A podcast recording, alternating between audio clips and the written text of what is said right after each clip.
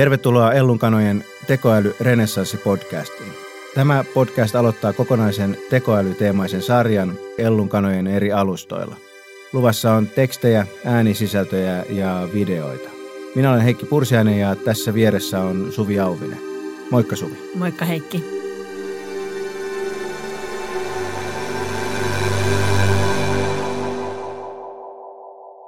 Suvi, äh, mihin sä oot käyttänyt tällä viikolla tekoälyä? Tällä viikolla mä oon käyttänyt tekoälyä selittämään mulle akateemisen filosofian termejä, joita en siis ymmärrä yhtään, koska en ole filosofiaa opiskellut, mutta mä oon lukenut yhtä kirjaa, jossa mä oon halunnut ymmärtää, että mitä ajattelua siellä on taustalla. Joten aina kun siellä tulee esiin joku, minkälainen maailmankuva nyt oli kantilla, jota en pysty tuosta lonkalta heittämään, niin olen kysynyt sitä chat GPTltä ja antanut sen selittää mulle helpoilla bullet pointeilla, että mistä olikaan kysymys. Ah, no, haluatko jakaa meidän kuuntelijoiden kanssa kolmella bullet pointilla, missä oli kantin, kantin tuotannossa kysymys? en lähde nyt ehkä tuota improvisoimaan sitä tästä, mutta, mutta mä oon käyttänyt tekoälyä siis tosi paljon just opettajana itselleni selittämään sellaisia asioita, joita mä en ymmärrä, mutta joita mä haluaisin ymmärtää. Ja sen avulla mä oon esimerkiksi pystynyt lukemaan tekstejä, joiden ymmärtämiseen mulla periaatteessa ei riitä vaikka koulutustausta muuten.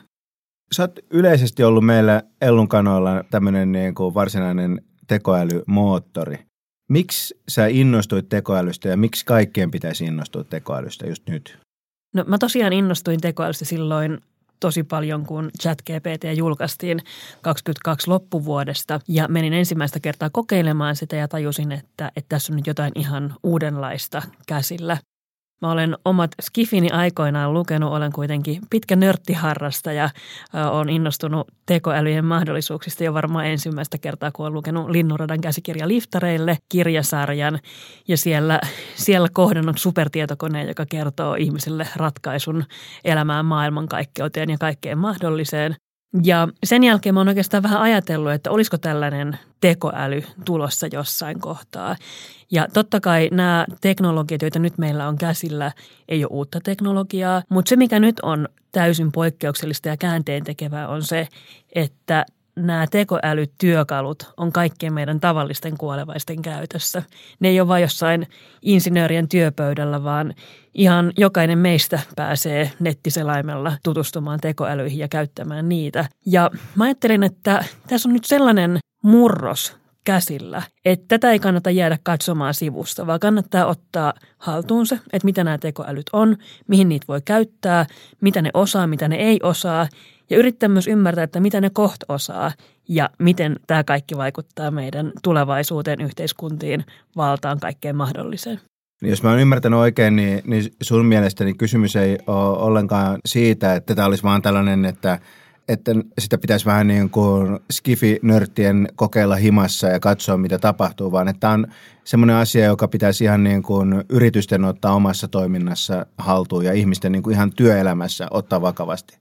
Ilman muuta.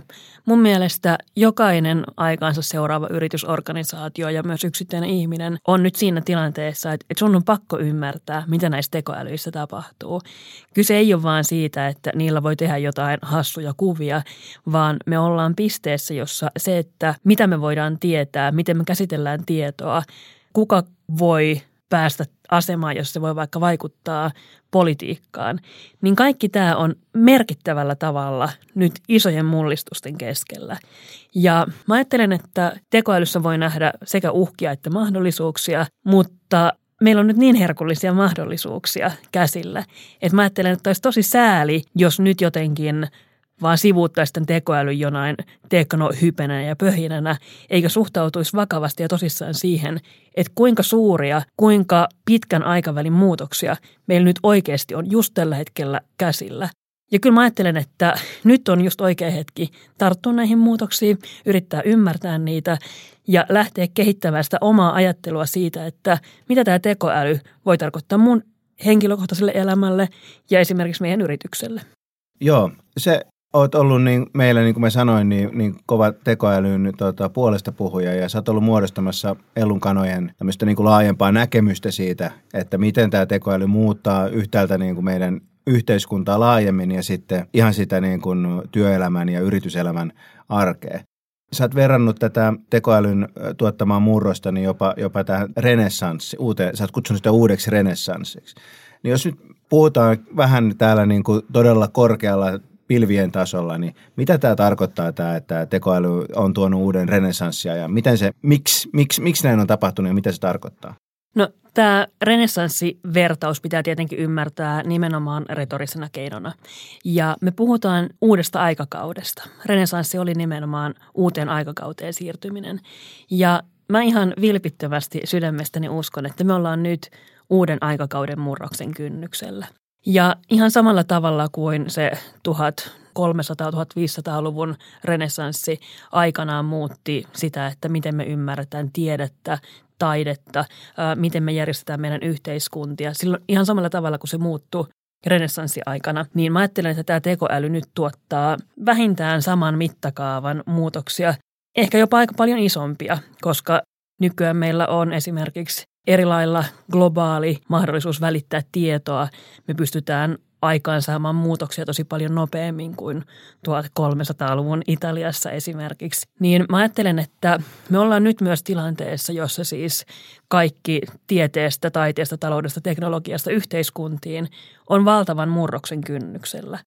Ja jos joku olisi pystynyt silloin 1300-luvulla vinkkaamaan sulle, että kannattaa keskittää elämään kaupunkivaltioon, niin olisi varmaan kannattanut kuunnella.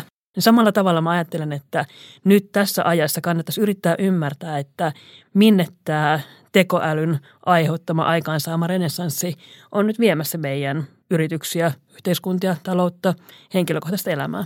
No jos mulla kun tietysti niin on tämä ekonomistitauti, niin jos otetaan esimerkiksi vaikka tämä talous, niin mm. niin pystytkö heittämään pari jotain semmoista isoa ää, niin kuin juttua, joka, joka ehkä tulee muuttumaan taloudessa tämän tekoälyn takia?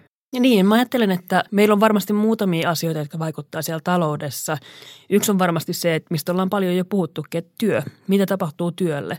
Minkälaisia asioita ihmisten kannattaa tehdä? Minkälaisia asioita kannattaa ulkoistaa koneille? Jos me katsotaan teknologista kehitystä ja mitä se on tehnyt työlle, niin työhän on muuttunut aina kun meillä on tullut jotain uusia teknologisia kehityksiä. Mä ajattelen, että teknologista kehitystä vastaan ei kannata harata, vaan kannattaa miettiä, että miten tämä voi nopeuttaa, tehostaa prosesseja, mihin me tarvitaan ihmistä ja jos me ei tarvita ihmistä, niin mitä se ihminen sitten taas tekee sillä vapautuneella ajalla, jos sen ei tarvitse tehdä työtä tai ainakaan sellaista työtä, mitä aikaisemmin.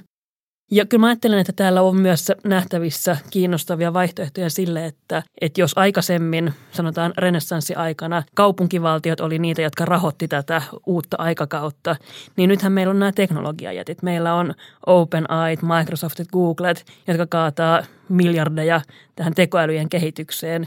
Mitä tapahtuu vallalle taloudessa, jos meillä on piilaakso, joka johtaa sitä vaikka taloudellista teknologista kehitystä?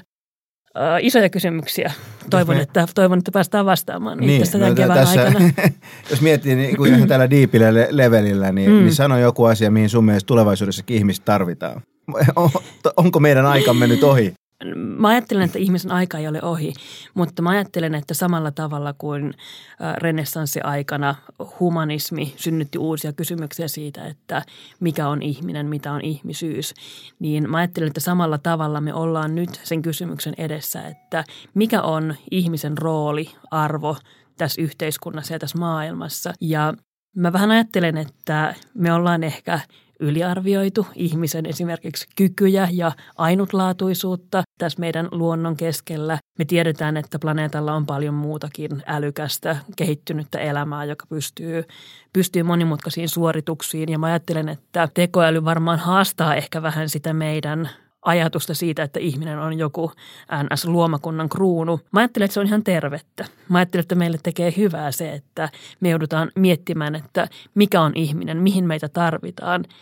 Ja mä ajattelen, että me tullaan jonkunnäköiseen yhteistyöhön todennäköisesti jatkossa tekoälyjen kanssa. Mä en ajattele, että ihminen esimerkiksi on ainoa olento, joka pystyy olemaan luova jo nyt tekoälyt on näyttänyt sen, että sieltä tulee nimenomaan luovaa sisältöä aivan älyttömän nopeasti ja ihan tosi korkeatasoisesti. Mutta mä ajattelen, että meille tekee varmaan ihan hyvää miettiä, että mikä se ihmisen rooli tulee olemaan. En osaa vielä vastata siihen, mutta toivon, että se rooli kuitenkin on olemassa ja ehkä se rooli tulee olemaan siinä, että jos meidän ei tarvitse tehdä vaikka niin paljon suorittavaa työtä, niin voiko meille vapautua aikaa luovaan työhön – Voiko meille rakentua sellaisia vaikka talousjärjestelmiä, jotka ei nojaa siihen, että kaikkien pitää raataa ihmisten kasista neljään vai voiko meille syntyä jonkunlainen vapaampi talousjärjestelmä? Niin se olisi mielenkiintoista. Sitähän on ennustettu jo moneen kertaan, mutta täällä me yhä vaan raadetaan kahdeksasta neljään. Paitsi tietysti Ellun kanoilla meillä on hyvin joustavat, joustavat työolosuhteet. Mutta nyt istutaan pienessä kopissa. Kyllä, täällä. kyllä. Pienessä pehmustetussa kopissa istutaan. jos talous on toinen asia, mutta tietysti niin kuin meillä, meillä Ellun kanoilla on aina myös politiikka on läsnä, mm. läsnä kaikessa. Jos voit heittää Suvi jonkun tota, ajatuksen meidän kuulijoille siitä, että miten tämä tekoälyjen esimarssi muuttaa – muuttaa politiikkaa. Siitähän on sekä tuomiopäivän ennusteita että sitten tämmöistä uuden demokratian kukoistuskauden ennusteita on esitetty.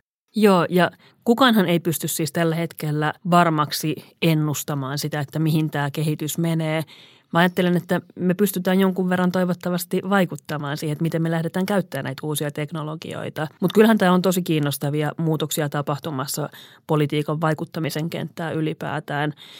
Jos mä ajatellaan vaikka, että kuinka helppoa demokraattiseen järjestelmään tällä hetkellä jo on vaikuttaa sillä, että sä pystyt vaan floodaamaan hirveän määrän esimerkiksi jotain provosoivaa sisältöä tonne nettiin, niin mä toivon, että meidän demokraattinen järjestelmä ei tule olemaan ihan polvillaan tämän tekoälyn aikaansaaman massaviestinnän keskellä esimerkiksi. Ja siinä, missä niin kuin siellä voidaan nähdä uhkia siihen, että, että joitain ihmisiä tai poliitikkoja tai no okei, okay, ehkä ihmisetkin, poliitikotkin on ihmisiä. Kyllä, mutta, me uskotaan niin, vahvasti tähän. niin, mä ajattelen, että, että siinä missä yksittäisiä ihmisiä tai poliittisia puolueita tai esimerkiksi joitain ministeriöitä tai lainsäädäntöprosesseja voidaan yrittää esimerkiksi häiritä sillä, että niitä pommitetaan hirveällä viestitulvalla näiden tekoälyjen generoimalla materiaalilla, niin samalla tavalla mä ajattelen, että siellä on nähtävissä myös hyviä positiivisia kehityskulkuja.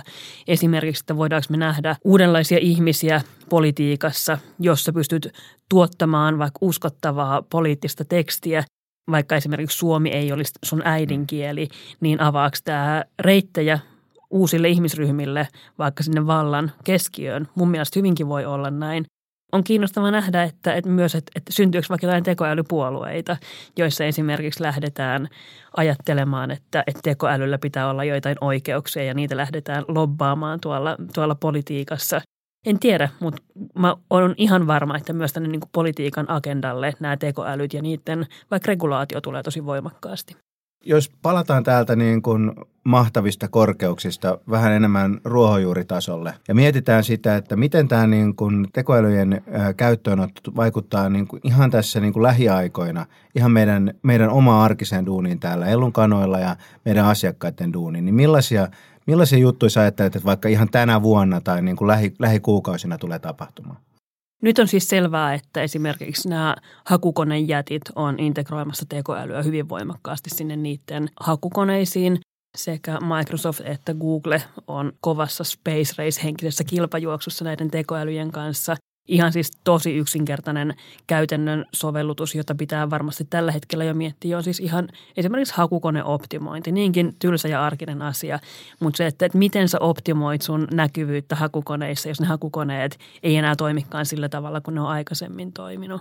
Mä uskon, että tekoälyillä tullaan tuottamaan tosi paljon sellaisia materiaaleja, joihin ollaan saitettu aikaisemmin palkata vaikka viestintätoimisto yrityksillä voi olla pienemmät viestintäosastot, jossa sitten sen viestintäosaston ihmisten tekoälytyökaveri voikin toimia sellaisena sparraanajana tai vaikka raakatekstimateriaalien tuottajana, johon on saatettu aikaisemmin käyttää jotain toimistoa. Eli kannattaa miettiä, miettiä että niin kuin mitä on järkevää teettää ihmisillä, mitä ei tietenkin kaikki vaikka visuaalisten toteutusten mokappaaminen nopeutuu ihan älyttömän paljon. Mä oon käyttänyt jo tekoälyä siihen, että, että mä oon mockupannut juttuja. Ja sitten jos me mietitään sitä, että me eletään aika kiinnostavassa poliittisessa ympäristössä tällä hetkellä, niin mä oon esimerkiksi käyttänyt tekoälyä siihen, että jos sanotaan meidän asiakkaalla on ollut joku poliittinen tavoite, josta mä oon ihan samaa mieltä.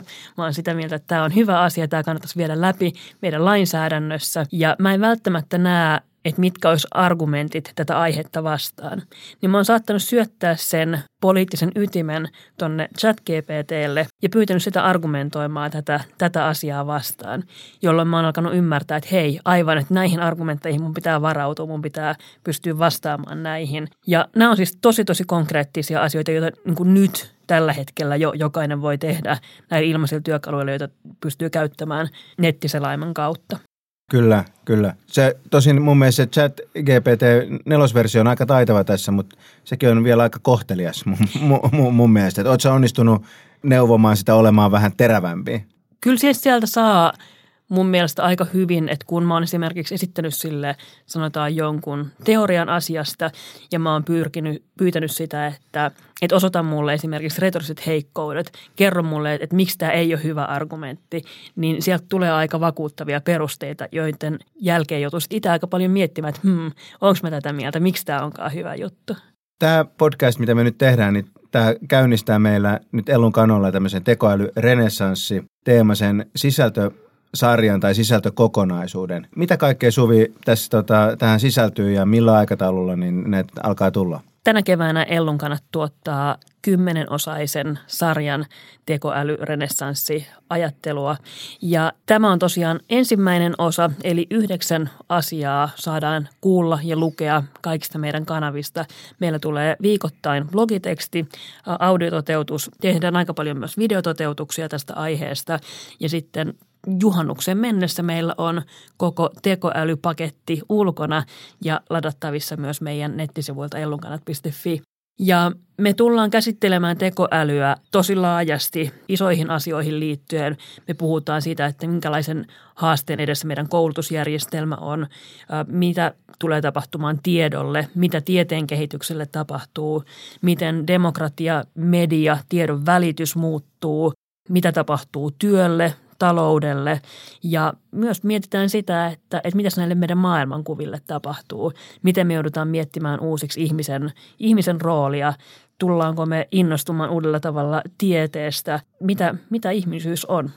No niin, hyvin, hyvin, hyvin syvällistä sisältöä tulossa, mutta, mutta tietenkin niin, niin muka, mukana varma, varmasti on myös koko ajan tämä meidän niin kuin arjen, arjen näkökulma. Ilman muuta, nimenomaan. Jos ihan tähän loppuun, niin mä pyytäisin Suvi sulta pari suositusta, että jos, jos kuuntelija on nyt niin kuin, äh, jollain tavalla innostunut aiheesta, niin mitä just tällä viikolla kannattaisi kuunnella tai lukea tekoälyyn liittyen?